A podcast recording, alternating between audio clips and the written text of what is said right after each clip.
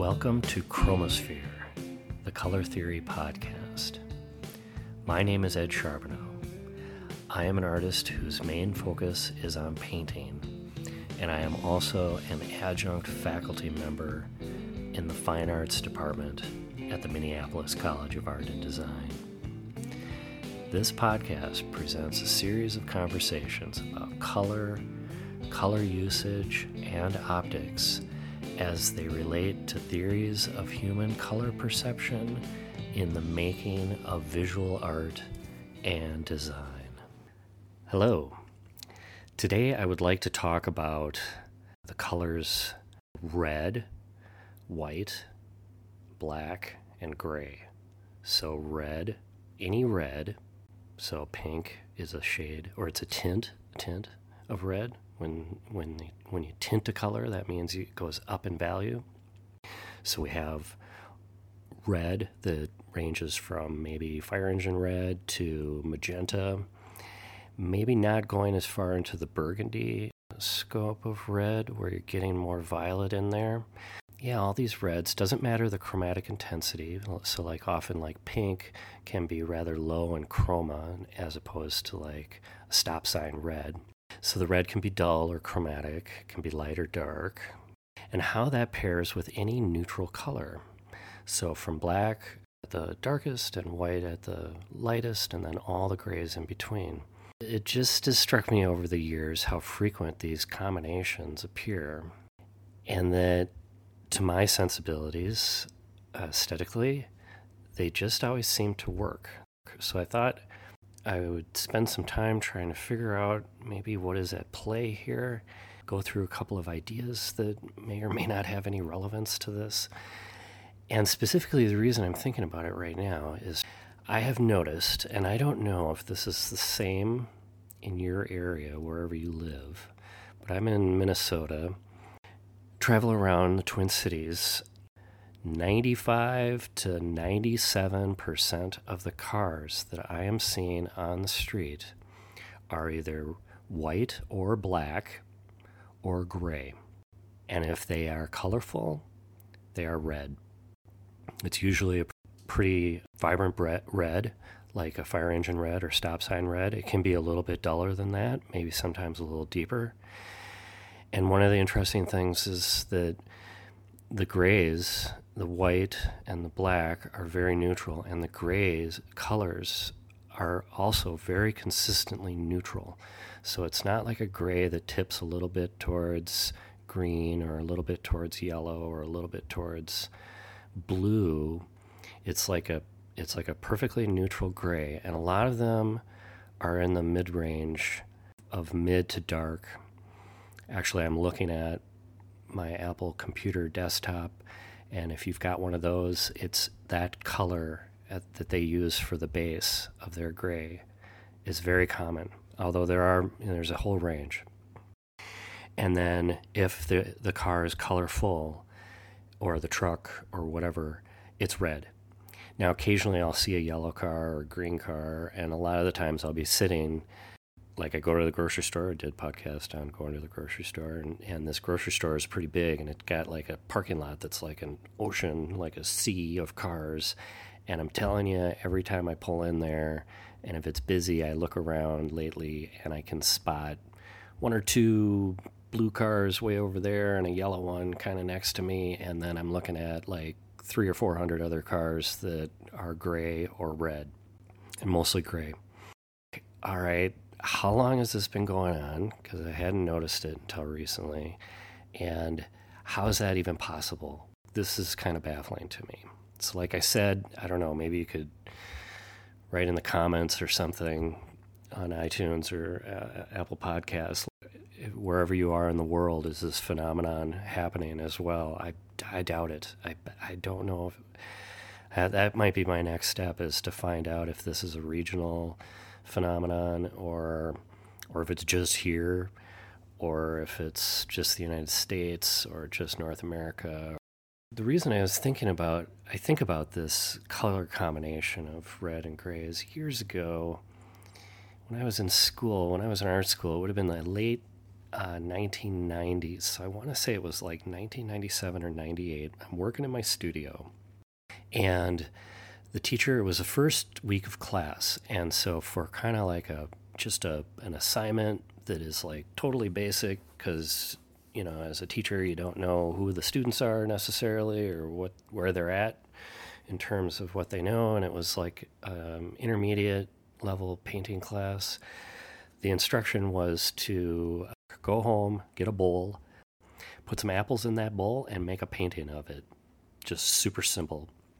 And so I had my apples and I had my bowl and I had it sitting on a stool next to my painting stuff and I'm painting this thing. And I had this, it was kind of a big painting. I think it was like four by four feet. It was square. I remember it was square because the, because the, uh, the bowl was round and the apples were round. And it was one of the first times that I really uh, worked on a stra- uh, square substrate and met the challenges, or I don't know if I met them, but I encountered the challenges of working on a square canvas substrate. And, and that challenge being that the center of the thing very easily becomes a bullseye focal point. And so, especially since I had a bowl in there that was painted somewhat in foreshortened, so it was more like an ellipse, but that even contributed to the bullseye effect even more. And then I had all these round apples, so I was like stuck in this conundrum of composition of trying to like figure out how uh, whatever was happening.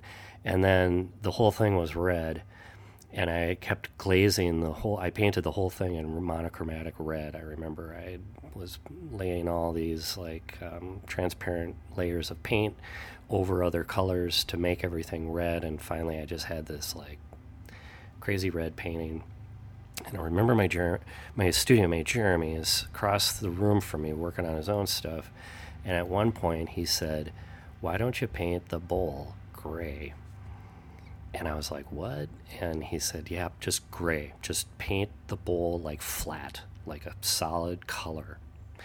Because we were looking down into the bowl. So you can imagine it was kind of this circular shape, but then the apples were in there. So the interior of the bowl was kind of a, uh, that negative space was um, very intricate from all these circles combining on each other and making these wedge shapes. Kind of like the head of Mickey Mouse.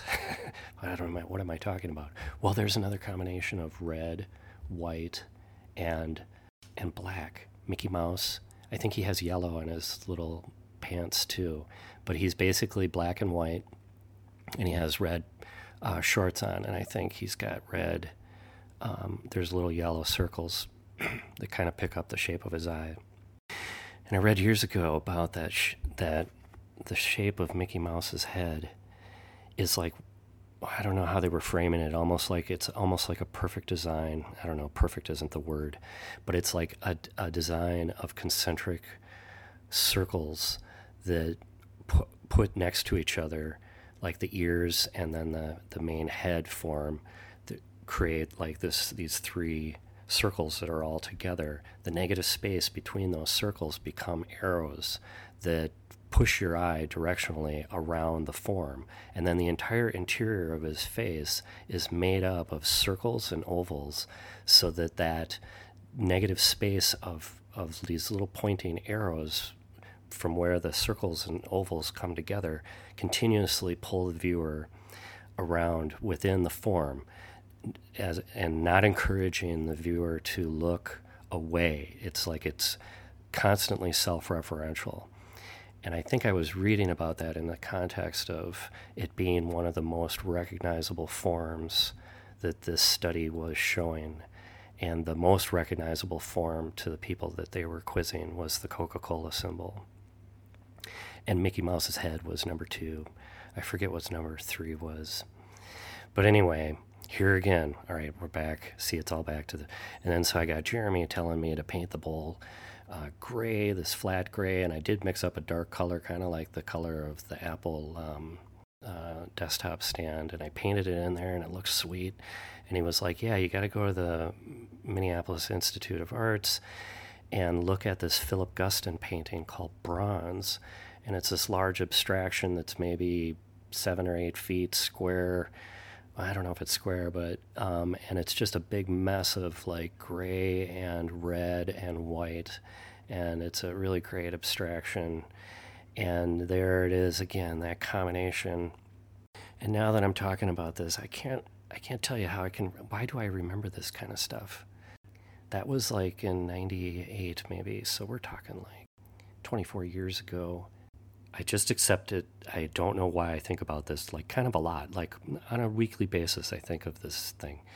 Whereas, like when I write my name, I'm always wondering. Like my middle name is Robert, and I'm always wondering, are there two B's in Robert? Uh, I better check just to make sure. like I don't even know how to spell my own name, and yet I can remember this like it happened yesterday. So okay, well I'm getting off track here. Back to the cars a lot of the times I think about these uh, color combinations kind of as they're associated with decades. And specifically back to that uh, black, white, gray, pink, red, going back to the interior design of the 50s and 60s and like those ceramic bathrooms with the pink tile and the black accent tiles or the checkered, what is that, gingham tablecloth uh, that that is such a popular. And then there's like this buffalo check fabric uh, design that's like a darker red with a black and sometimes gray, but you know much darker, richer red tones. About how these combinations have shown up through history, and to I guess I kind of consider chrome as a version of gray, even though it's a lot more reflective, and you couldn't just say, you know, there's lots of colors in there too but a lot of the times this the chrome will be um, in there kind of functioning in the same way as a neutral. Okay, so back to the cars. I'm on the freeway. I'm surrounded by these cars and I'm looking at them and I'm asking myself, what is one thing that all these cars have in common, like color wise, that I can see right now? That is the brake lights are red and that is probably mandatory. They have to be red. The wheels, wheels are usually black and chrome or gray. I, it made me start thinking about what I've learned about this chromostereoptic effect and about how colors appear in a three dimensional space.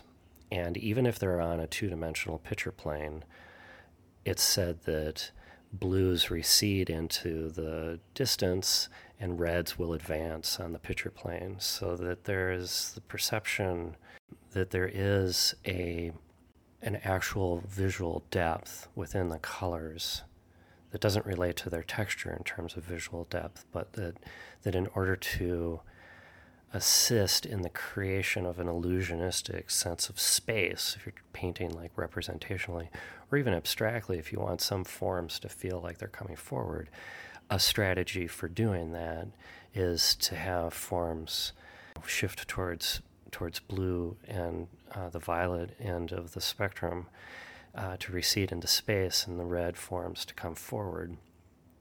And there's lots of different ways to establish depth within the picture plane but thinking about it in a purely color sense. Also, my wife and I, I think I've mentioned, we garden a lot. And we have this big backyard that's sloped up on like kind of like an amphitheater of these three tiers going up so that when you're standing at the top of our yard you're actually above the roof of our house it's pretty dramatic and it's curved like um like an amphitheater our yard is like in the shape of a piece of pie we have gardens all throughout. When we moved in, it was all lawn, and in the last, um, well, since 2006, my motto has been towards zero grass, and so I think I've got it down to that. There's only about 20 percent of the yard is actual grass now. It might even be smaller than that after the summer, and so we have all these annuals and perennials and all this stuff. It's super colorful and so the red flowers that are planted at the top of the yard, so maybe 100 feet from where, where I'm sitting, these flowers, these these deep red flowers in this field of green are literally floating. And a lot of the times, I really, unless I knew from memory uh, the, of walking over and being next to that flower, I might have a hard time telling you where some of these flowers are spatially, as far as like, are they in the far background or the middle ground, or even sometimes they appear like they're in the foreground, almost like they're like a bird flying. It's, it can be very startling, especially as the light goes down, or if it's in shadow where those reds like really glow. Going back to this chromostereopsis, so chromo chroma, the Greek word for color, stereo, stereo meaning stereo, stereo vision, binocular, two eyes, and then opsis, I believe, is just means optic or or or something to see. And so that's the kind of the root of that word. So it's, it's basically stereo vision, and it has to do with color depth perception.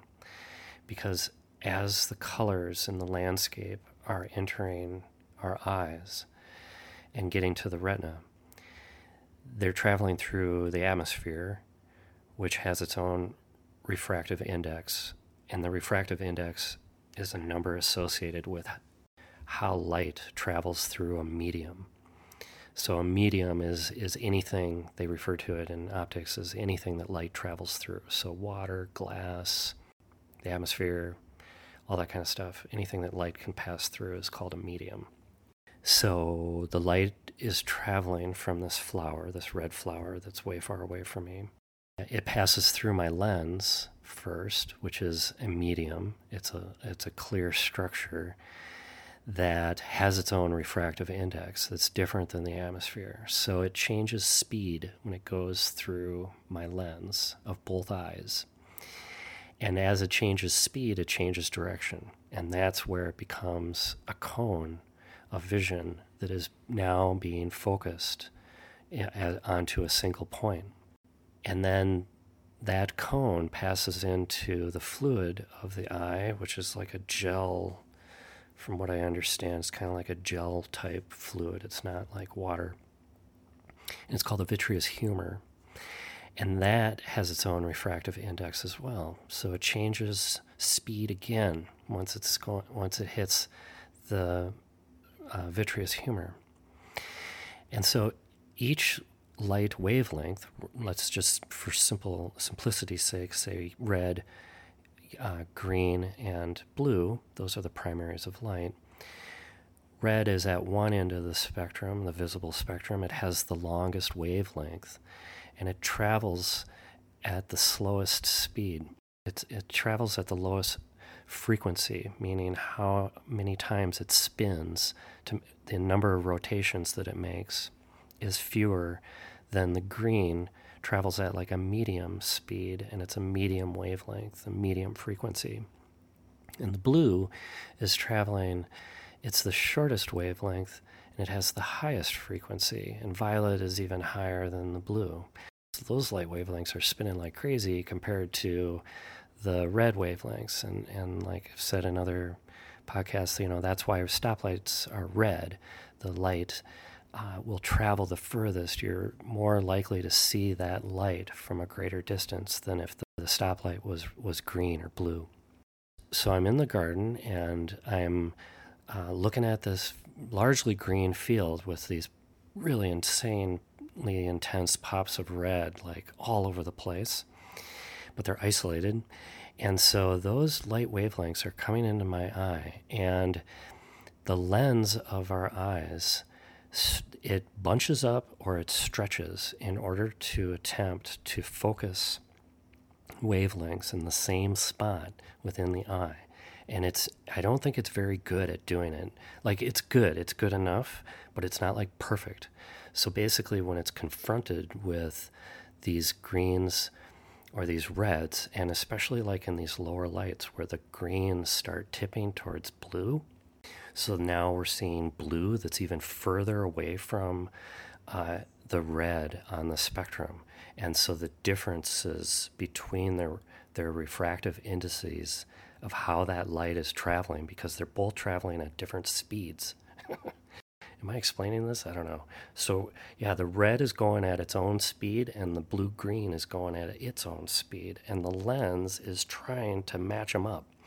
So it stretches out in order to focus things from far away and it bunches up to focus on things that are closer.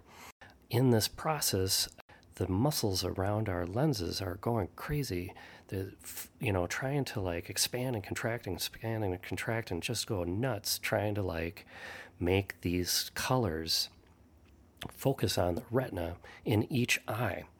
And as this is happening, the wavelengths are not being focused in the same in the same spot. Some of them are focusing earlier, like the blue is traveling much faster, so it's focusing in front of the retina, I think. The red is traveling much lower, slower, and I think it's focusing beyond the retina. And then some other colors, like the greens and stuff, are focusing maybe more in approximation to the retina itself. I don't know. I've been looking at trying to figure out where all these things focus exactly, and I haven't been able to find that research yet. But I'm, but from what I've gleaned from these other papers I've been reading, I think I've got it. I'm in the ballpark. And so you've got all these light wavelengths that are focusing in different spots in relationship to the retina where the actual cone cells are there trying to figure out what the heck's going on. That's happening in both eyes. Your vision is like mine, and I have binocular vision. Then that's happening in both eyeballs, and the, those specific areas that the light is tr- attempting to be focused is not the same in each eyeball and they refer to it as like creating a disparity between the images that each eye is sending to the brain, to the mind via their own optic nerves. And those optic nerves, from what I understand, there's no mediating thing between the mind and the optic nerve. I think it's one of the only situations in the human body where stimuli just goes right from the eyeball and straight into the mind. Like there's no network of like touch. If I touch something with my my fingers, you got the ulnar nerves that are coming up, and there's a big plexus of nerves in the armpit area called the brachial plexus, where it's all these nerves from the arm coming together and joining up. I think with nerves from the thorax, and then it's going into the into the vertebrae, into the spinal cord, and like up into the brain. So it's like going through several stops in the train station before that sensation of touching something actually registers in my mind. And whereas with vision, it's just like a straight shot right through. And so it puts the mind in a position to, tr- to do a lot of guessing at like what is actually happening, like where is all this stuff in space that's why these colors appear to float and then sometimes, some cases, really vibrate. If the chromos, if you Google chromostereopsis, you'll be led to a, image search that'll have all these different color pairings that will your eyes will bug out of your head trying to look at them for any length of time.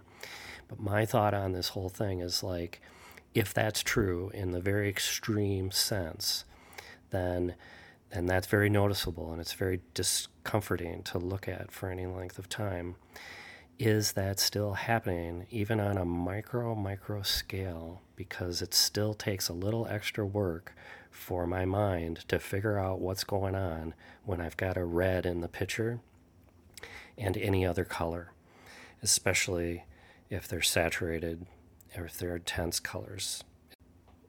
I was going to say it doesn't happen as much with neutrals which is true. Although if if it's the exact same value as the red, you'll get that same vibrating boundary. It'll be difficult to look at. But it's happening in my yard where the colors are not that intense. Those greens are, are they're chromatic, but they're not like crazy greens like you'll see in these pictures online, they're like super intense. Those colors typically don't exist in nature, but it's still happening. So now going back to the cars, and I'm sitting in this traffic jam and I'm looking around at all these brake lights and all these cars that are either white, black, gray, or red. And maybe, maybe, maybe there's like a canary yellow car in there somewhere, but probably not. And I'm wondering if, because that tail light is mandatory to be on the car, it shifted because of the chromostereoptic phenomenon that it's shifted over the years like a drifting towards making all cars neutral or red itself so that it does, the red of the car doesn't compete with the red of the of the brake light. That doesn't seem possible. but but I don't know how could every car manufacturer I mean it doesn't matter it's not like I'm saying like all the Fords are this and the Chevy's got you know and then there's a lot of colors a lot of I'm talking like it's every it's every brand and model. But that just doesn't seem possible. I don't know I, I tried googling like what's going on and I found some chat room stuff uh, where people were saying well it's because dealers couldn't move. If they ordered unusually colored cars, they just didn't move. They didn't want to take a chance on ordering a bunch of blue cars and and um, or yellow cars and being stuck with them. And the, the the white ones and black ones would maintain their resale value. I found a lot of stuff like that that was all very anecdotal and like blogs and stuff like that. The thing that's driving me on this whole thing is the red. So the they're going to make millions of cars that are white and black and gray, like tens of millions of these things. And then the one color that they're going to choose is red.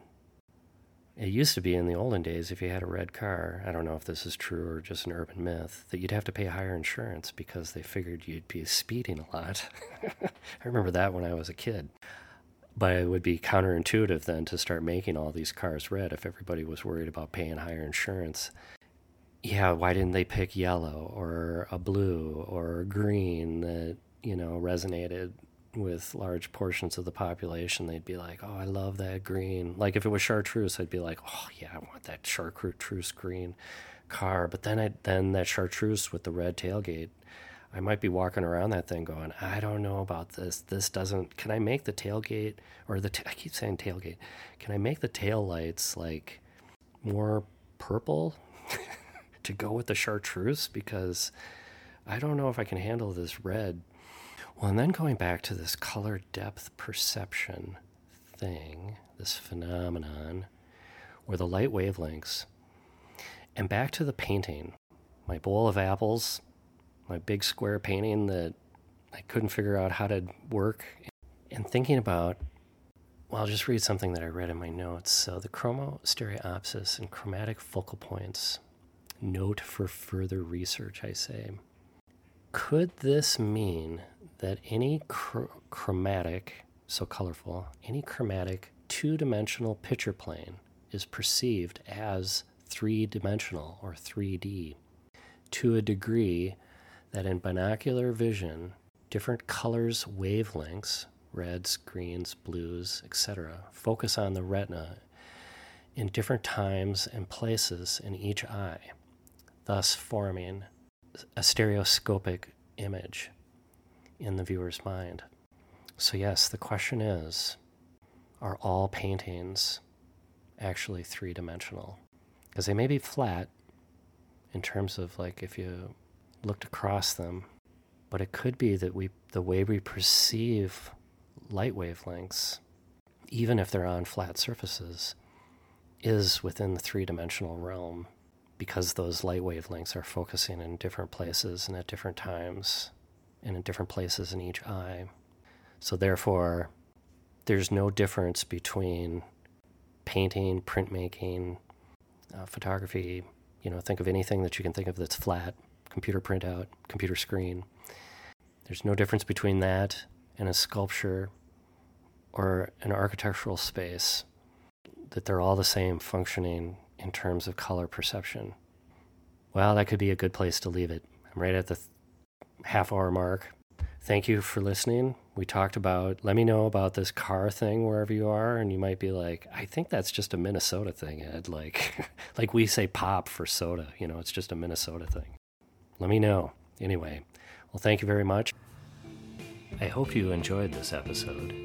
Please share it with your friends and family who may be interested and follow Chromosphere, the Color Theory podcast, on Facebook and Instagram. We'd love to hear from you if you have comments or suggestions. I'd like to thank Jeremy Shapinski for writing and performing the theme music. Thank you also to Grant Winkles, Susie Manili, and Jeremy Shapinski again for their production, consulting, and editing.